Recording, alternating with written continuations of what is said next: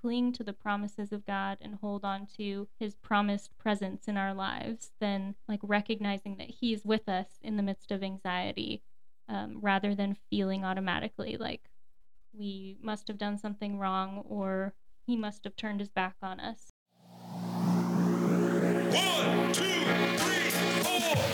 Hey, and welcome to the Flourish Podcast. a podcast where we talk about what it looks like to flourish as we live out our purpose in the day to day. I'm your host, Lauren, And I'm your other host, Kelsey, and today we're going to talk about flourishing in the midst of anxiety. and narrowing down a list of love it or leave it on all things outdoor activities. But before we get started, don't forget to subscribe and turn on your notifications. Now grab your favorite beverage and let's get started. Hello, Kelsey Jane. Hello, Lauren Elise. Oh, my middle name. I love it. We have two of our therapists with us today, Hannah Peñalva and McKenna Fey. Would you guys like to say hello? Hello. Hello.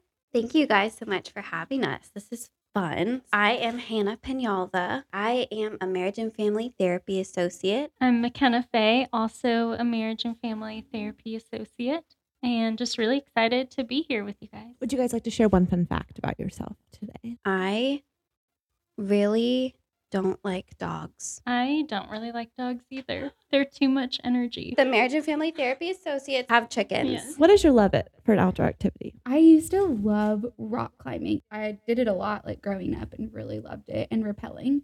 And I also liked whitewater rafting. Have you Oh. ever been? No, but it does sound fun. Um, fun fact about me, That's I'm so not really an outdoor activity person, but I do love a walk. I do love a good walk or a hike. Mm. I enjoy Mhm. uh, the simplicity of it. I feel like you appreciate the I do. I do love the the view. So Daniel, I do love a good hike every now and then. Um, I love it for you too. I love the outdoors, pretty much anything outside. But while my husband's more of the adrenaline junkie with like the rock climbing and the canoeing and things, I really just like to to sit and I'm more of like an observer, I would mm-hmm. say, of the outdoors. Like I, I like to get my hands dirty, make me a good old mud pie, like pretty much anything that like a kid would do outside. Just, you know, pick the grass, make a little bouquet. I also love the outdoors and love a lot about the outdoors. I love hiking and camping um, and canoeing. I will and camp kayaking. And if I have done it multiple times before, it's just not the thing I choose. Like I would never. I don't Yeah. find enjoyment. I wake up sore. I wake up sweaty somehow. Mhm. Um, one time I woke up with a spider in my hair. You know, Oh. it's not. fu- It's not fun. Do you guys have an outdoor activity? Leave it. Anything with animals. So are you not a petting zoo person? You know, I can do like baby goats or something Okay. like that. I've been to goat yoga before. When you get there and they step on your back, like I don't know what it is about their hooves, The but they like it's they, wonderful. they like massage your muscles in a way that no trained person could. The goats, the goats just get you. I really enjoy goat yoga. Seriously, and Mhm. they and they are cute. They do try to eat your hair, Oh, I think that's cute. but but I I can do goats outside. Mm. Yes, So leave any animal outside. Mm, correct, Okay. correct. I do not like swimming. I really do not like being wet. I'm very intrigued by your swimming. Mhm. I'll do it. It's fine, but I just don't love it. I You're don't not love enjoying it. swimming. I don't like being wet. But you like to lay by the pool and read yeah, a book? yeah, absolutely love yeah, me that. too. That sounds great. Well, I'm going to dive into anxiety. And Mike and I are really going to lead us in this because they are trained professionals. So, what are some of the differing types of anxiety that you may So see? there are there are a lot of different types, um, and anxiety can be a pretty broad term, which we'll kind of get into in a minute. But specifically talking about anxiety disorders, so there's social anxiety, trauma-induced anxiety. So like you hear the term PTSD, post-traumatic stress disorder, um, OCD, obsessive compulsive disorder. And then you have like generalized anxiety, which is more of a, a broad umbrella of things. Fear of separating from people and adjustment disorder with anxious tendencies. So those are more of like the fancy fancy terms of the disorders and the different types of anxiousness that you could feel. Um, but McKenna, did you have anything to add on to that realm? Um, no, I really didn't. I was just thinking about differences with like stress versus anxiety, where there can be good stress that can like motivate us to do things and motivate us towards a goal. Um, but then there can also be stress and anxiety that's, you know, harmful for us and like not helpful. So just kind of in general. And I, I had a professor actually in my undergrad who said that there is a healthy amount of stress. Everybody needs a little bit of stress in their life. Otherwise, we would never get anything done. Um, and so we are just going to kind of explain the difference here between stress, anxious thoughts, and then anxiety disorders. So, first, we just want to preface that to have an anxiety disorder, it does need to be diagnosed by a mental health professional. I think that the term is being just kind of thrown out a lot, um, and which can be dangerous not only for yourself to to self-diagnose, um, but also to the people that genuinely have this this disorder and that have gotten diagnosed with it. Um, so just kind of be careful with your words. McKenna, how would you kind of define the difference? Yeah, I think that like stress comes in, in the presence of a stressor. Maybe lightning strikes and and you can kind of like physiologically feel like, oh my gosh, what was that? Uh, like that was kind of crazy. Um, or if that's like a test coming up or a project coming up, um, and you you kind of feel some of those like anxiety symptoms in response to that stressor. Um, but I think it it kind of goes beyond stress into more anxiety if those symptoms persist even without the stressor. Like if the project passes, there's not really anything coming up, but you're still feeling like those, you know, worries, anxious thoughts, things like that. Disorder would, like Hannah said, um, you know, should be diagnosed by a mental health professional. Typically, it's considered disorder when it's like interrupting your daily life, when it's like affecting your daily functioning, whether that's school or work, your performance, or even relationships that you have. If it's getting in the way of your relationships, then um, it could be something that you like really need to see professional help with to kind of work through those things. Would you guys say that more than likely people think that they have like an anxiety disorder, but it's really just like they're in a stressful time or more anxious time of life? That's a good question. And I will say that with anxiety disorders, first of all, they're they're typically developed when you are in childhood. So if you've never really experienced a lot of anxiousness and then all of a sudden as an adult like things are hitting, it's probably a moment of stress, of intense stress. It still can develop into an anxiety disorder, but it's just more rare to mm-hmm. develop that that type of behavioral response or symptom response as an adult. There's really no right answer to that. There are a lot of undiagnosed anxiety disorders and a lot of overdiagnosed anxiety disorders, but I do think that more so often than not, it's more of a very stressful situation that have anxiety symptoms that come with it. So if it's persisting for more than like six months, these physical and mental and emotional symptoms, then you're probably looking more at, at an anxiety disorder and strongly encourage you to go seek professional help. What would you say some typical anxiety symptoms are? Um, so yeah, if like you might feel like overly irritated or overwhelmed or thoughts of worry about different things. Um, usually with an anxiety kind of disorder or anxiety symptoms, it's typically about different things, whereas stress might be about like one thing. And so it's like worry about different things. You might feel restless, difficulty sleeping, anything else? I don't think so. Yeah. And the, the symptoms for stress and anxiety often overlap, but the Mhm. biggest thing to remember is that stress is more temporary and anxiety is more persistent. And I know in the DSM 5, which is the Diagnostical Statistical Manual, anxiety in, in that book is defined as anticipation of a future threat, whereas stress is more of anxious thoughts or symptoms that are regarding a current stressor. I also think, like back to your question, Lauren, um, about stress versus anxiety. Um, I think sometimes we might be stressed about like a situation, but if we aren't like properly caring for ourselves or like working through that, even if the stressor leaves, it could turn into like persistent Yes. anxiety symptoms. And so I think it's really helpful for us to understand how do we deal with like any of these symptoms, whether they're temporary stress or prolonged that's impeding our life. I think Mhm. learning how to deal with them is like really helpful. Fun fact apparently, if you are an extrovert, this was a, a research um, article that I read recently, um, that if you are an extrovert, you tend to show your anxiety symptoms more physiologically than if you are an introvert. A lot of times, if you tend to, as an extrovert, get your energy from being around other people, then you probably would feel your anxious symptoms like as nausea or maybe even gas or you know something along those lines or like a headache. But introverts may have may have that but it just won't be too intense. It's funny that you say that because a time in my life where I was teaching and planning a wedding, I got like a patch of gray hair and I had the most intense migraines of my life, like the anxiousness and the like feeling like I was going to throw up. It was just this very like intense time where like I really did have a lot of those physiological symptoms and no medicine would even touch it.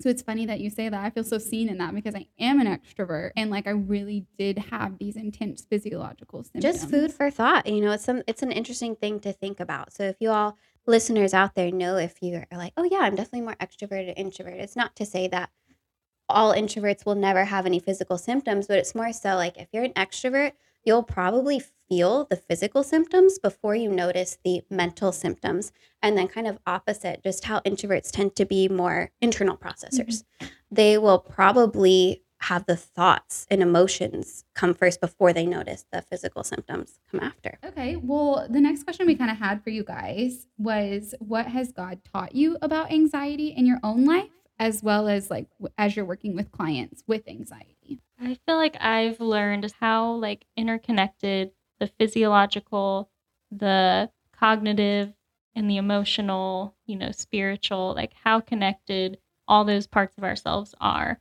How if we are feeling like physiologically, you know, maybe that's like our heart racing or tightness in the chest, tightness in shoulders, um, shaky hands, that can like perpetuate the emotional and cognitive thoughts um, and vice versa. Like the more like emotionally and anxious like our thoughts are, can also affect our physical bodies too.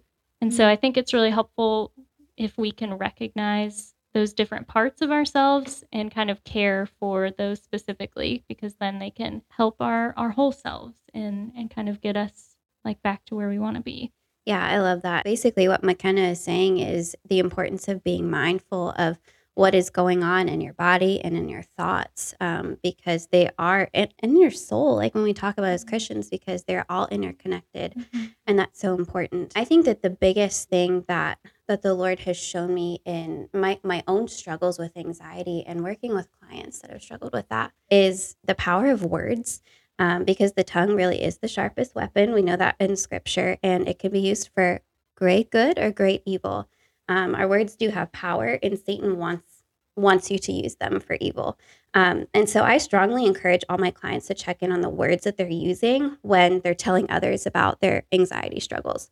So instead of stating, I have anxiety, or you'll hear people say, like, I have ADHD or I have depression, using phrases like, I have battled with anxiousness or I continue to battle anxiousness or I, I am struggling instead of it becoming a part of your identity and basically owning that as a part of you. Um, so, yeah, just being mindful of your words and how the Lord can shift your mindset. I was thinking about just like God's presence with us, like even in the midst of anxiety or anxious thoughts. I think sometimes it can be easy to feel like He has abandoned us or feel like He's not with us, or maybe we've um, like done something to push Him away if we're feeling any of these anxiety symptoms.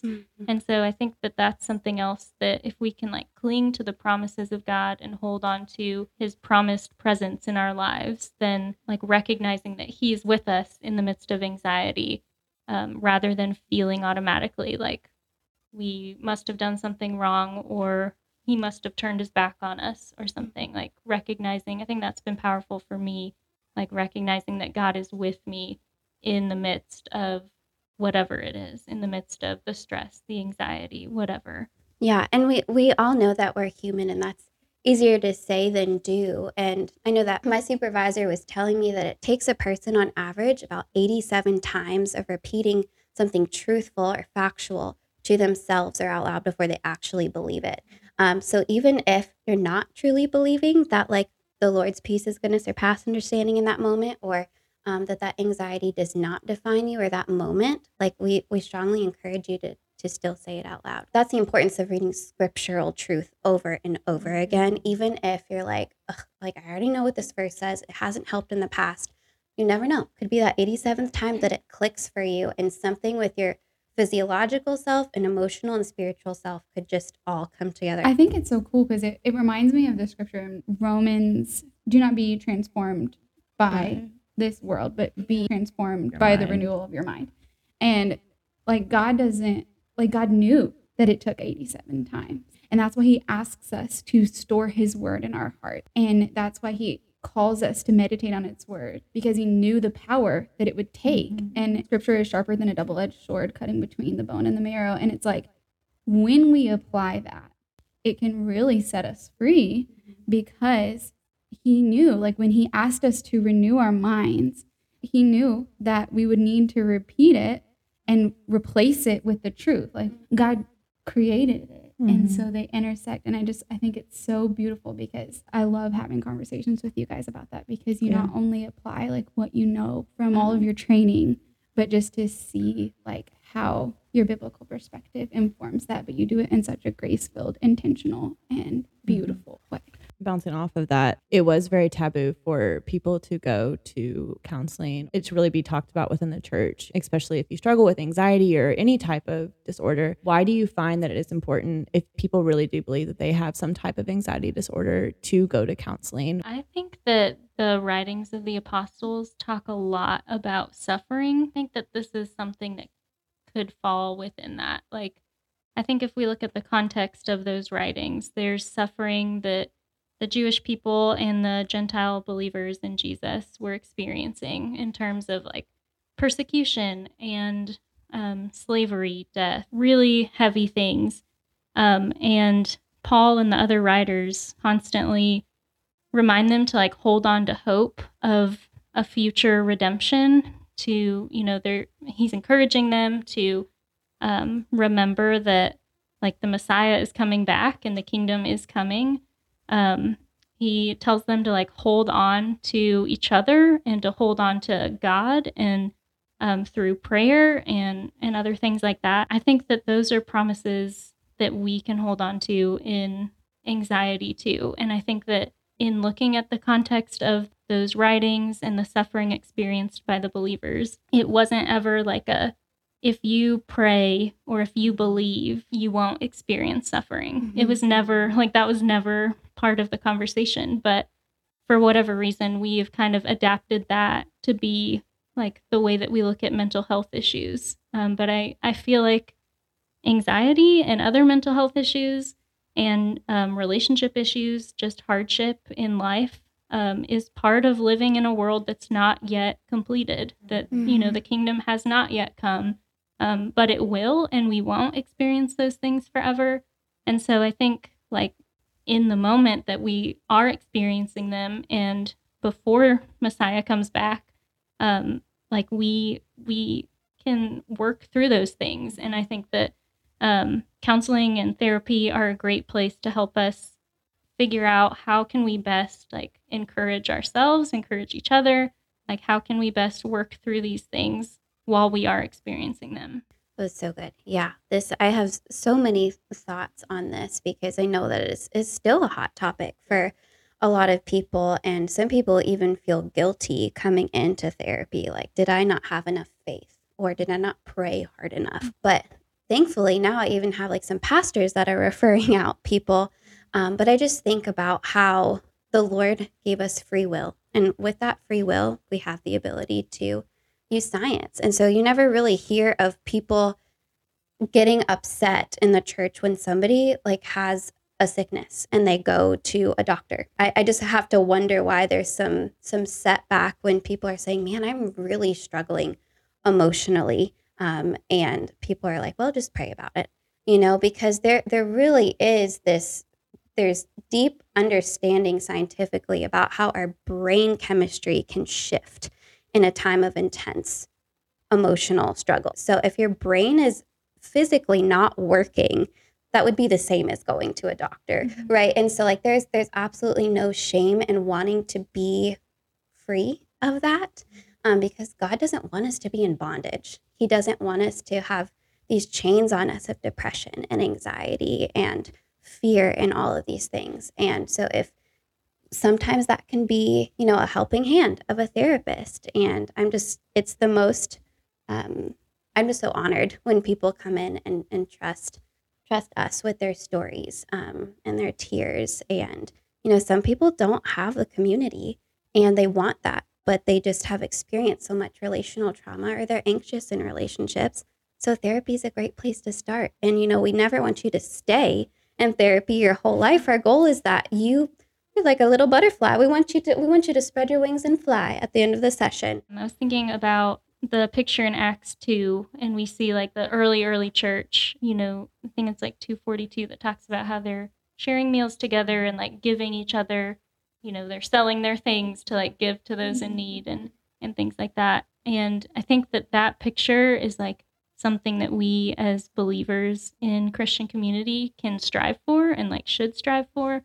Um, and a big part of that is like leaning on each other when we need it and to express our needs and and tell one another when we're suffering Mhm. and i think the whole um, you know the whole idea of you shouldn't be struggling or you shouldn't need help is just the complete opposite of that um, and i think that a counselor or a therapist can be someone that is part of that community in a way in helping you succeed and get to, to live an abundant life that is promised I That's love that. beautiful. I was talking with my Bible study just regarding like the different spiritual gifts that we have. And often people who are drawn to counseling professions like have the gift of mercy.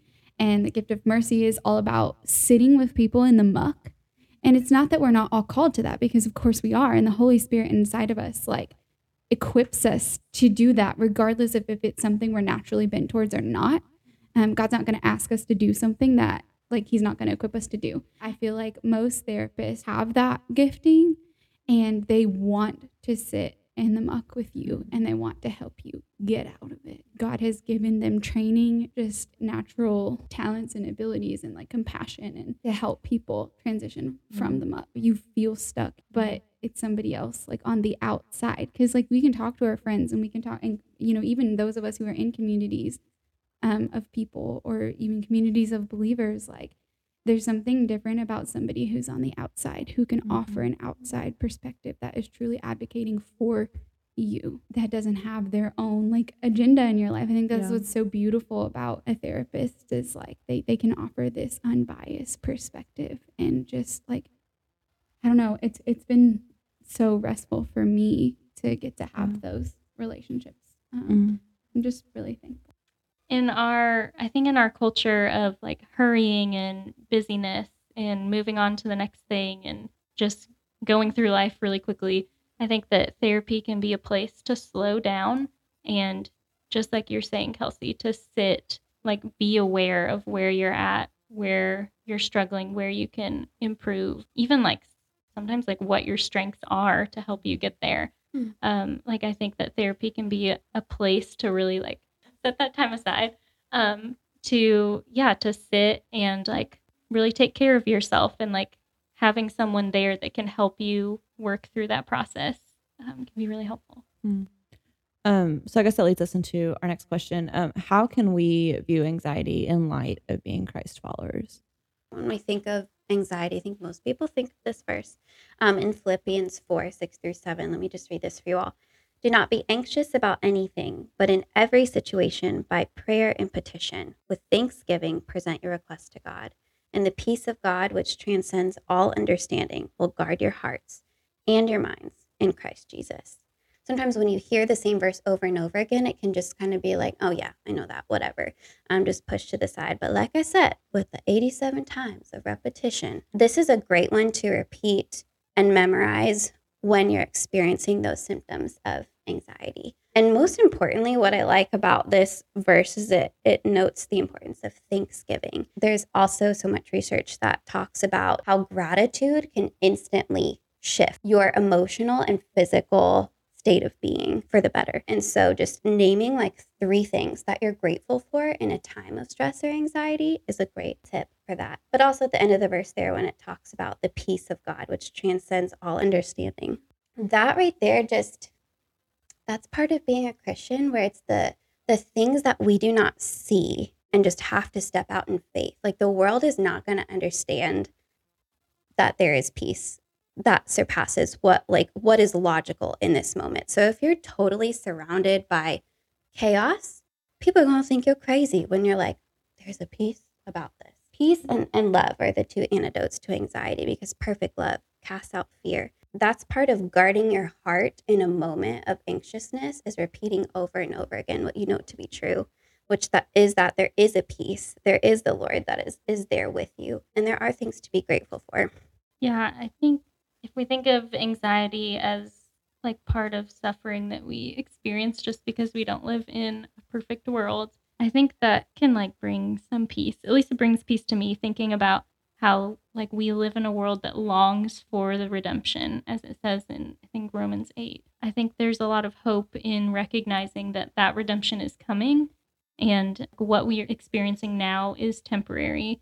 Second Corinthians 4 talks about though our outer person is decaying, our inner person is being renewed day by day. Um, and momentary light affliction is producing within us an eternal weight of glory far beyond all comparison, while we look not at the things that are seen, but at the things that are not seen, because the things that are seen are temporal, but the things that are not seen are eternal. There's just a lot of peace that comes from, even in the middle of suffering, like when we look at what's not seen, we can experience a lot of peace. It doesn't necessarily mean the suffering is going away, mm-hmm. but we can hold on to the hope and we can experience peace in the middle of living in this world. And I think that that's so cool. Scripture really does speak if you ask Him to open your eyes to how that applies to your life. Scripture has so many promises, like McKenna was talking about earlier. It's all saying the same thing, like, mm-hmm. I am with you no matter the circumstance. I think that also ties into like our next question. So, in light of all of this, we do need practical things to like help mm-hmm. us get through those moments. Like when you have an anxiety attack and you're alone, or you're in a situation and you obviously can't call up your counselor or therapist and just be like, "Hi, I need to talk to you about this," like because you need help in that moment. So, what are some tips? I really like to tell my clients, which sounds a little counterproductive, to sit in your anxiety and let it hit its peak. What that looks like is just kind of being curious with yourself, talking out loud, or you can talk to the Lord. I know that sometimes when I'm in an anxious moment where it just feels like, okay, I'm even a therapist and I completely forgot all grounding techniques. I don't even remember scripture. Like anything is just out the door. I'm alone. I sit there and I just tell God, I'm like, Lord, I am anxious. This situation sucks. I am tense. Like, I will just start naming the things out loud. What am I feeling? What am I thinking? Feeling physiologically and emotionally. Like, my chest is super tight, Lord. My hands are really shaky. I think I'm going to vomit, which is a type of grounding, right? Just stating the facts of what's happening right there in the moment. I don't know if you would add anything to that. Definitely agree, especially the physiological experience, like really being, you know, some people call it mindful or just being aware of like what you're experiencing mm. physiologically. Like, yeah, the tightness in the chest, the heart racing, the face red, whatever it is, that really helps for you to be aware of where you are, who you are, what's going on. Yeah, and when you kind of combine that with using God as your as your counselor in that moment, just say the name of Jesus and invite Him into that moment with you. Um, and one of the things, Kelsey, when you were talking about how it's so important to just sit kind of in the muck with people and meet people where they're at, there's no better example than Jesus Himself. Like I'm just thinking about so many situations like the woman at the well or the woman that was bleeding for years and years and she touched his robe and he got down on her level and he he met them where they were at and listened to their stories and heard their struggles. He didn't just say get over it. Pray about it. He was like hey i see you and i'm here with you in it. Talking it out loud to the lord to yourself to a friend when you're experiencing those moments. Not only is it cathartic but it helps you to name the facts so you can kind of get out of that fear of the future, which is what anxiety is this excessive worry about what could happen. You can name the facts, name the emotions. And is your logical part of your brain doing more of the work, or is your emotional part of the brain doing more of the work? And how can you just kind of lay all that out? Okay, what do I know to be true, and what am I? What is a lie right here? Um, so identifying the lie is huge. Yeah, I think deep breathing can be really helpful, as cliche as it sounds, um, because it it does it triggers that logical part of your brain, that prefrontal cortex is like more activated when you do deep breaths. Mm. And so it gets it literally like gets your mind away from the emotional side into the logical side. Um, and then I think it's really helpful as you're like doing deep breaths to again notice your physiological experience. Like, what are you noticing changing? Like, imagine your heart rate slowing down. Mm. Imagine like the blood pumping to your feet and your hands, and um, imagine that tension rising from you know your shoulders, your chest, things like that. I think can can be really helpful in the moment that you're experiencing them. And then similarly, engaging your senses can be helpful for the same reason because it gets um, your prefrontal cortex engaged, that logical part of your brain engaged. So you can, you know, look around and name things that you see. Um, I think it's especially helpful by color. Like, Mm. oh, I see a blue pillow. I see a green tree. And then noticing what do you smell? Is there anything you smell or taste? What do you feel around you? Um, is there a soft blanket nearby? Is there a rough carpet? Um, can really help again to engage like that logical part of your brain. Yeah, and and once you kind of have more of that that grounding control over your body, because like McKenna was saying with the prefrontal cortex, so this is this is a really fun fact I just learned the other day that when you are flooded and in those moments of just like I cannot think straight, I have no idea. I mean, it sounds so elementary to name like there's a red apple, there's a blue ball, like that's how just mush our brain is in the moment. So you're not going to be able to identify lies in that moment. You know, when you're in those moments of flooding, your prefrontal cortex has as much function as if you had just drank a fifth of whiskey. It's important to use all those five senses. And once that physiological, once you have more control over your physical well being, then you can start to engage more of those emotional mm-hmm. kind of thought processes. Okay what is what is the underlying root? Again being curious with yourself. Why am i so anxious about this? Keep asking yourself questions. Be your own therapist. Or talk out loud to the lord and say you know what is the lie that i'm believing about myself? Am i believing that i'm an incapable person? Am i believing that i am unworthy? Am i believing that i am unloved? And then from that thinking okay but what is what does god say? What do i know about god? And because i know this about god and i'm made in his image I know that I actually am worthy. I know that I actually am capable and equipped. And so just speaking that truth over yourself, pull out scripture, just start start reading anything out loud that is true. Because it might be that 87th time that it all clicked. Well, you guys, they are our first guest ever on the Flourish podcast. Thank you guys again um, for coming and speaking about this. I hope our listeners, I hope you guys enjoyed this. I know I really got a ton out of this. The counseling and therapy program that we have here at Lane of Roses. If you are local to the Lexington, Kentucky area, which is where we are located, Mm. and you just really feel like that you need to take that step into counseling or therapy, you can go on our website, landroses.com forward slash counseling. You can see all the information there, and we'll see you later. Bye. Thank you for listening to the Flourish Podcast with Kelsey Durenberg and Lauren Burgess. The Flourish Podcast is a production of Lane of Roses. To learn more, go to www.laneofroses.com. Three, two, one, yeah!